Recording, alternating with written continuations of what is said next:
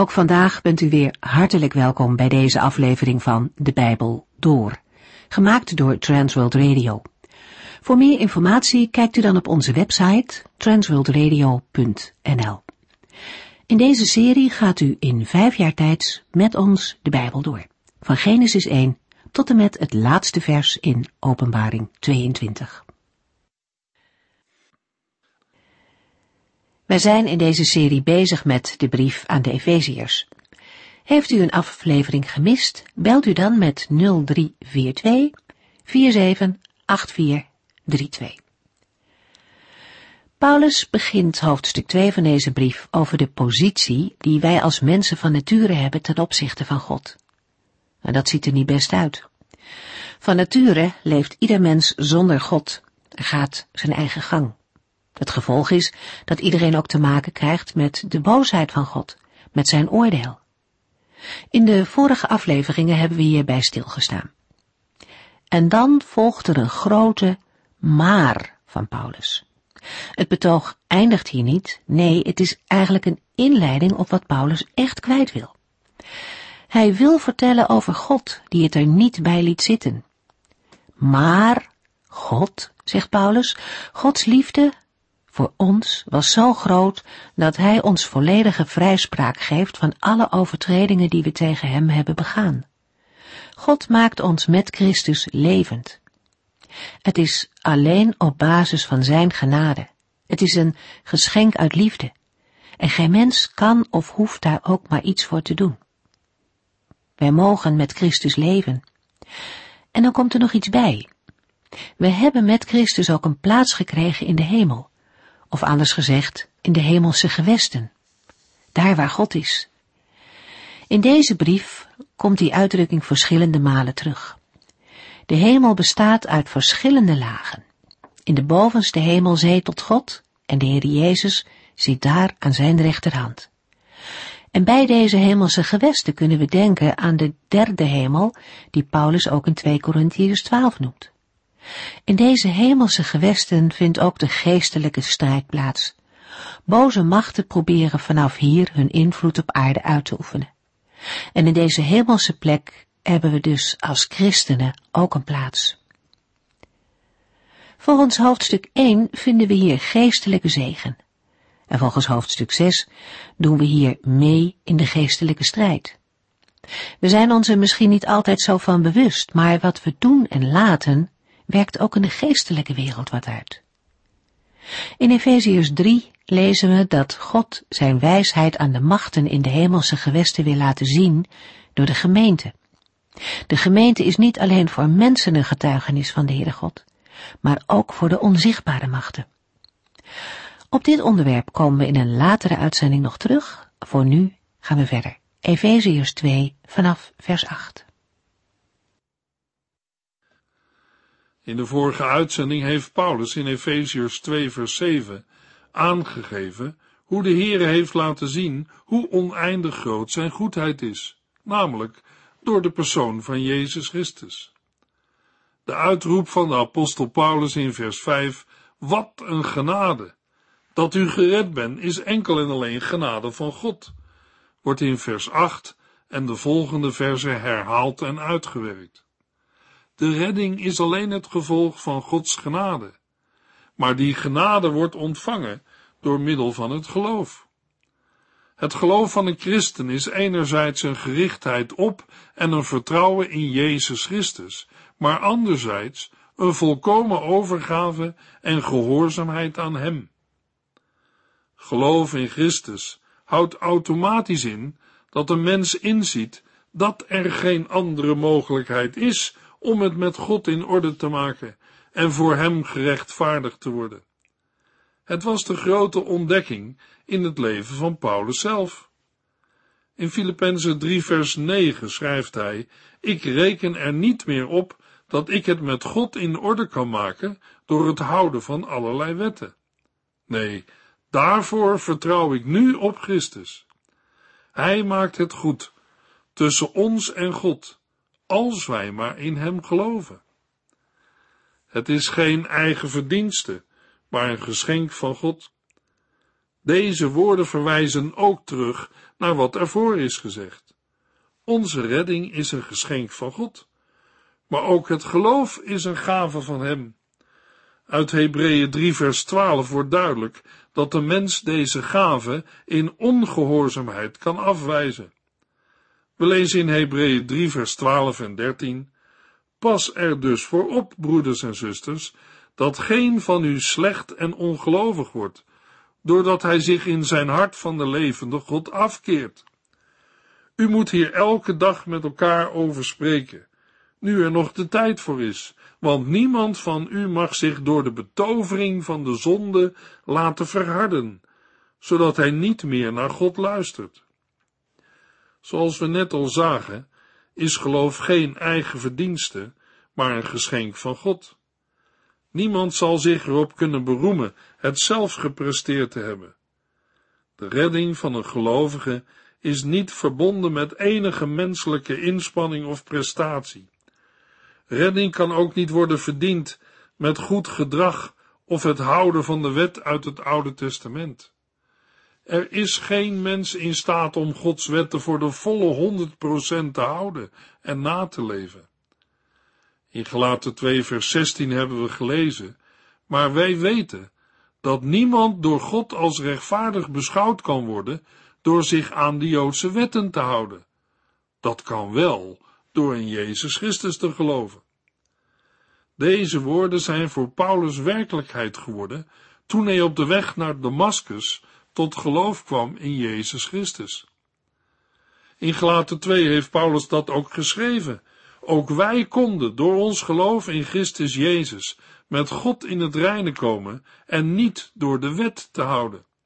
Het is uitgesloten dat iemand het met God in orde kan maken door de wet te gehoorzamen. Dit zijn opmerkelijke uitspraken voor iemand van Joodse afkomst. Ondanks zijn achtergrond, zijn Joodse opvoeding en gedegen opleiding als fariseer, was Paulus tot de conclusie gekomen dat alleen Jezus Christus hem kon redden.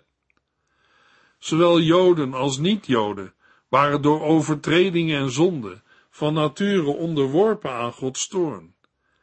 Daarom is er voor geen enkel mens reden om zich te beroemen op eigen prestaties. Het woord beroemen is een karakteristiek woord voor de apostel Paulus. Hij gebruikt het om er de menselijke hoogmoed en trots op eigen prestaties mee aan te geven, maar ook om er het absolute vertrouwen in de verzoening door Christus mee aan te duiden. Van dit laatste vinden we een voorbeeld in Filippenzen 3 vers 3. Wij beroemen ons op wat Christus voor ons heeft gedaan. Deze laatste vorm van beroemen is in Efeziërs 2 niet aan de orde. In dit verband is het goed om stil te staan bij de twijfel die er in het hart van een gelovige kan opkomen.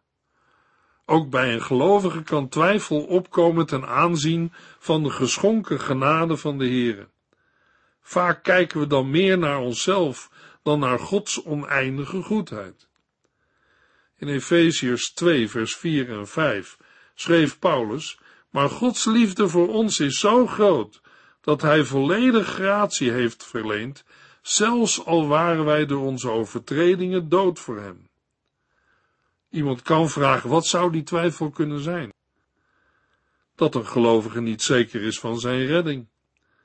Het lijkt heel bescheiden en ootmoedig om te zeggen, ik hoop dat ik ben gered. De tijd zal het leren. Luisteraar, als u uw vertrouwen op Christus hebt gesteld, en Hem hebt aanvaard als uw persoonlijke heiland en verlosser, dan mag u op grond van Zijn werk weten dat u bent gered. Zelfs al waren wij door onze overtredingen dood voor Hem. Zijn liefde voor ons is zo groot dat Hij volledig gratie heeft verleend aan een ieder die in Christus gelooft. Wij mogen de Heere geloven op Zijn woord, Zijn rijke beloften zijn ja en amen in Christus. Als uw geliefde tegen u zegt, ik hou van je, antwoordt u dan ook met, ik hoop dat het echt zo is. Het eerste wat daarna terug wordt gezegd is, geloof je me niet? Met de apostel Paulus ben ik er zeker van dat God op de grote dag van Christus Jezus het goede werk dat hij onder u begonnen is, zal voltooien. U denkt toch niet dat de Heer een reddingsactie begint en dan halverwege afhaakt? Kinderen van God kunnen wel van hem wegdwalen, maar de Heer zal steeds roepen om terug te komen. Als u dan in ongehoorzaamheid blijft weigeren om naar zijn roepstem te luisteren, kunt u de Heere niet de schuld geven van uw verlorenheid. Nog steeds is de goede herder op zoek naar verloren schapen. In Matthäus 18, vers 11 zegt Jezus, want ik, de mensenzoon, ben gekomen om hen die verloren gaan te redden. Veronderstel dat iemand honderd schapen heeft. Wat zal hij doen als één ervan wegloopt en verdwaalt? Zal hij dan niet de 99 anderen in de bergen achterlaten en op zoek gaan naar het ene dat verdwaald is?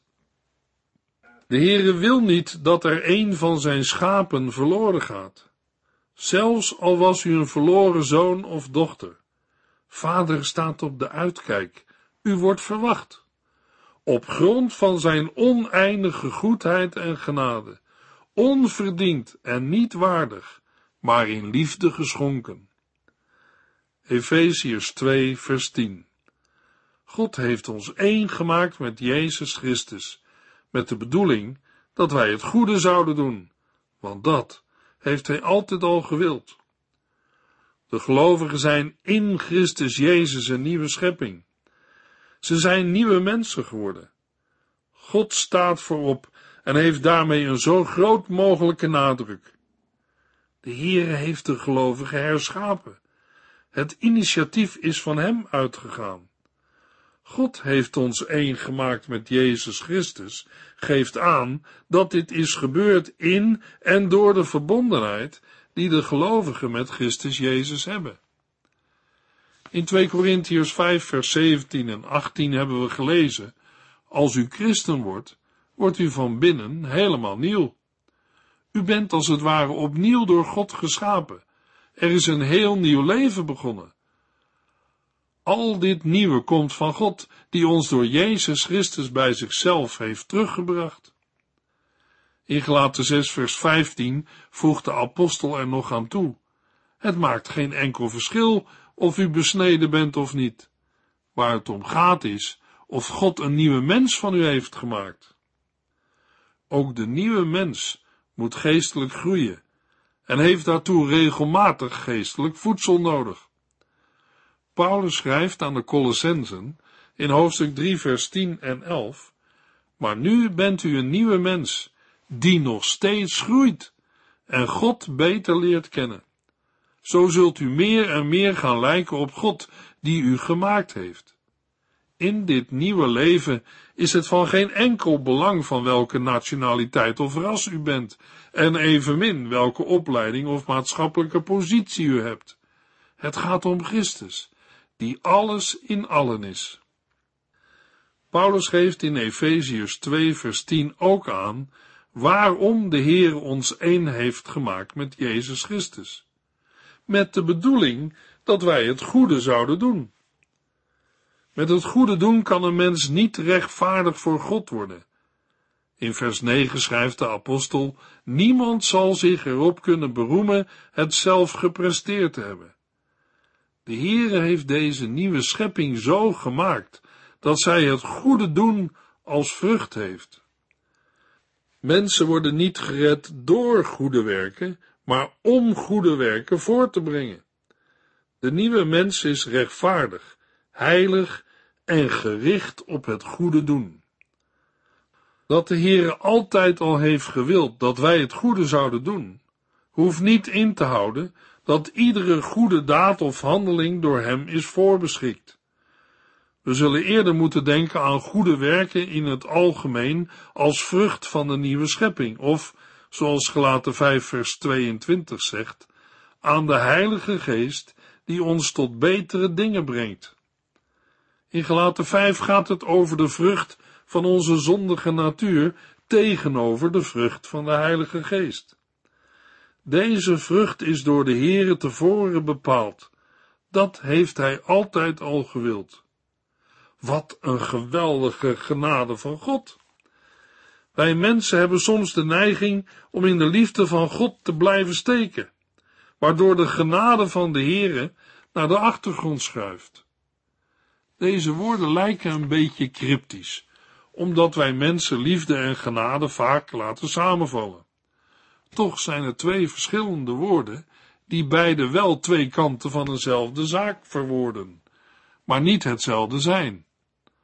Goddelijke liefde wil redden, maar de zonde kan niet ongestraft blijven. Daarom heeft de Heere onze zonde op Christus gelegd en is Hij in onze plaats gestorven. Zo is de Heer op een rechtvaardige manier in staat om in liefde zijn genade te tonen aan zondige mensen, die zijn genadegeschenk in Christus hebben aangenomen. Het is belangrijk om dit te zien. Een mens kan heel gemakkelijk denken, God is liefde, hij laat mij niet verloren gaan, en vervolgens leeft de mens op oude voet door. Maar zo liggen de zaken niet. De Heere laat het evangelie van Jezus Christus in de wereld verkondigen, en de eigen verantwoordelijkheid van mensen is dat zij aan de boodschap van God gehoor geven. Uit hun nieuwe levenswandel zal blijken of zij ook werkelijk nieuwe mensen in Christus zijn. Het laatste onderwijs van de heiland aan zijn leerlingen vinden we in Johannes 15 vers 5. Ik ben de wijnstok en jullie zijn de ranken. Als jullie in mij blijven en ik blijf in jullie, breng jullie veel vrucht voort. Iets verderop in vers 16 zegt Jezus er nog bij, jullie hebben niet mij uitgekozen, maar ik heb jullie uitgekozen. Ik heb jullie aangewezen om erop uit te gaan en blijvende vrucht voor te brengen, zodat mijn Vader jullie alles zal geven wat jullie hem vragen in mijn naam. Ik draag jullie op van elkaar te houden. Ook dit laatste is vrucht van de Heilige Geest en een kenmerk van de nieuwe levenswandel. Zo mogen we zien dat Gods liefde voor alles de manifestatie van zijn genade is. Geen automatisme, maar een geschenk dat aanvaard, aangepakt moet worden. Een cadeau dat u niet aanpakt, wordt nooit uw eigendom. Aan de andere kant zal iemand bij een cadeau nooit zeggen dat hij of zij het aan zichzelf te danken heeft. Nee, de gever wordt bedankt. Luisteraar, heeft u de Heere al gedankt voor zijn grote geschenk aan u, zijn Zoon, Jezus Christus? Is het in uw leven al tot een persoonlijke aanvaarding van zijn geschenk gekomen? U zou dat vandaag in een gebed tot God kunnen doen. U of jij vindt dat moeilijk. U weet niet wat u bidden moet. Het is geen ramp als een mens iets niet weet, maar wel, in het geval van het evangelie, als het wordt verteld, maar een mens het daarna toch niet doet. Denk hierbij aan de gelijkenis van de verloren zoon. Op het moment dat hij dik in de problemen zit en terugdenkt aan vroeger, hoe het thuis was bij zijn vader, dan komt hij tot zichzelf en zegt, ik ga naar mijn vader en ik zal hem zeggen, vader, ik heb gezondigd tegen God en tegen u. Ik ben het niet waard nog langer uw zoon genoemd te worden. Wilt u mij aannemen als knecht? In Lucas 15 kunt u lezen hoe de gelijkenis is afgelopen. Weet u, het gaat bij de heren niet om hoogdravende woorden, maar of het echt is en gemeend. De Heer laat ook vandaag geen bidder staan. Iemand kan zeggen, maar het geloof is toch een gave van God?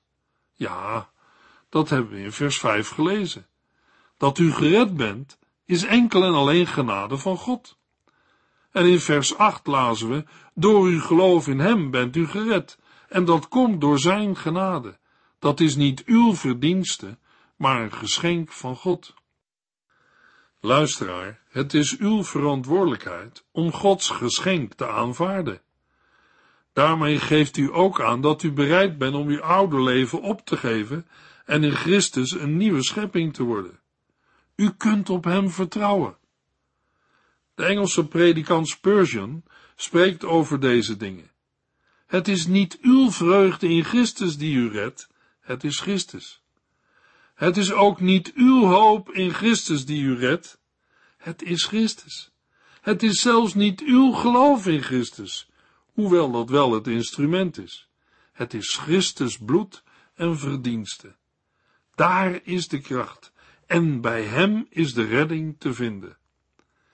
Efeziërs 2 vers 11 en 12 Vergeet niet dat u van geboorte niet bij het volk van God hoort.